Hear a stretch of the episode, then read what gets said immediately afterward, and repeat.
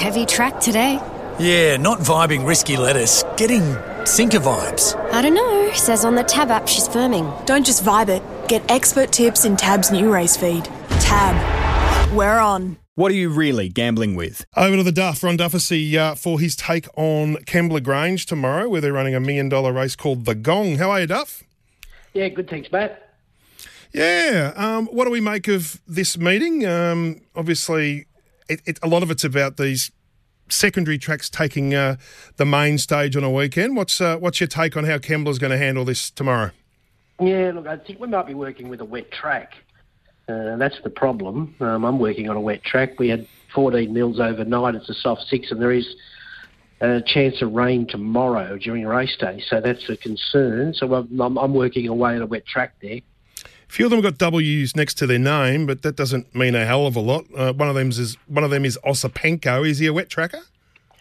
Look, he, he's patchy. He has won on a, a, heavy track in the past. He's got some good soft form. He, I think he won the Packer Plate on a very heavy track uh, one day where he beat Pericles there. So I don't think that poses him too many concerns. I suppose on a wet track, the main concerns with him is well, well, I say recent runs are gold on wet tracks. Uh, so six weeks between runs is the the little little stopper for me. I, I think he would have been clear top pick on a drier track, uh, even though he likes it soft. Um, I I've been on Detonator Jackie's past couple, and he hasn't let me down. He just hasn't won. Um, I just feel the big stretches, softer going. I know he's back a couple of hundred metres in distance, but I just feel it's, it's, it could be his race on this track. He's going well without breaking through, and I think his opportunity arises in.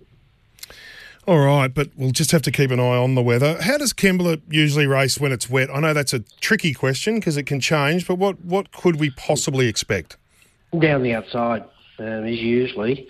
Uh, the fence goes off, and they, they it's such a big track, they all just get their chance. They just to the second half of the track, and um, may the best man win. So I, I don't think there's any real big bias issues there on a wet track. It's just that everyone avoids the inside, but sometimes there's an advantage drawing the inside because they they overdo it, and the inside runners save ground and get to the right part of the track anyway.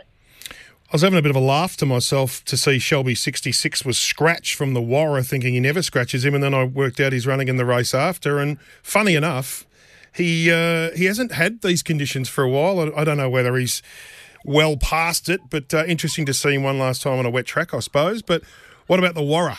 Warra? It's um, it is a tough race. I I think this Emperor he won a highway the other day, which I'd normally disregard going straight to a 78, but he's always been a, a really nice horse since he started off in the two-year-old official two-year-old trial. So they've gelded him this prep. He landed big bets and won with such dominance the other day. I think I think they'll back Headwell to beat him. Uh, Headwell's uh, a nice progressive horse who's trialling well. So I think maybe between the two of them, or Acapella Sun, there's big odds there, but I'm leaning to Emperor. Um, right. so, sorry, I've got the wrong race. No, that's here. okay. I was I was going to politely just sort of forget it happened yeah, and then yeah. just gently go back yeah, to the Warra. But uh, so give us your, your you like Emperor in race nine, and then I fooled you with Shelby sixty six, didn't I?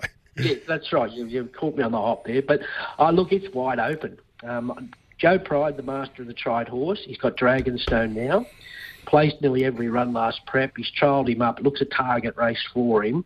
And with all this speed up front camping behind them, he's raced well at this meeting a couple of times. I think maybe it's his day, although if Bacchanalia finds some form, he'll be steaming down the middle here um, off what looks to be a very, very hot speed.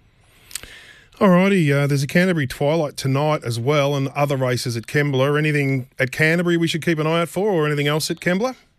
Uh, probably nothing really at Canterbury. Kembla races three and four I like. I like race three, number three, With Your Blessing.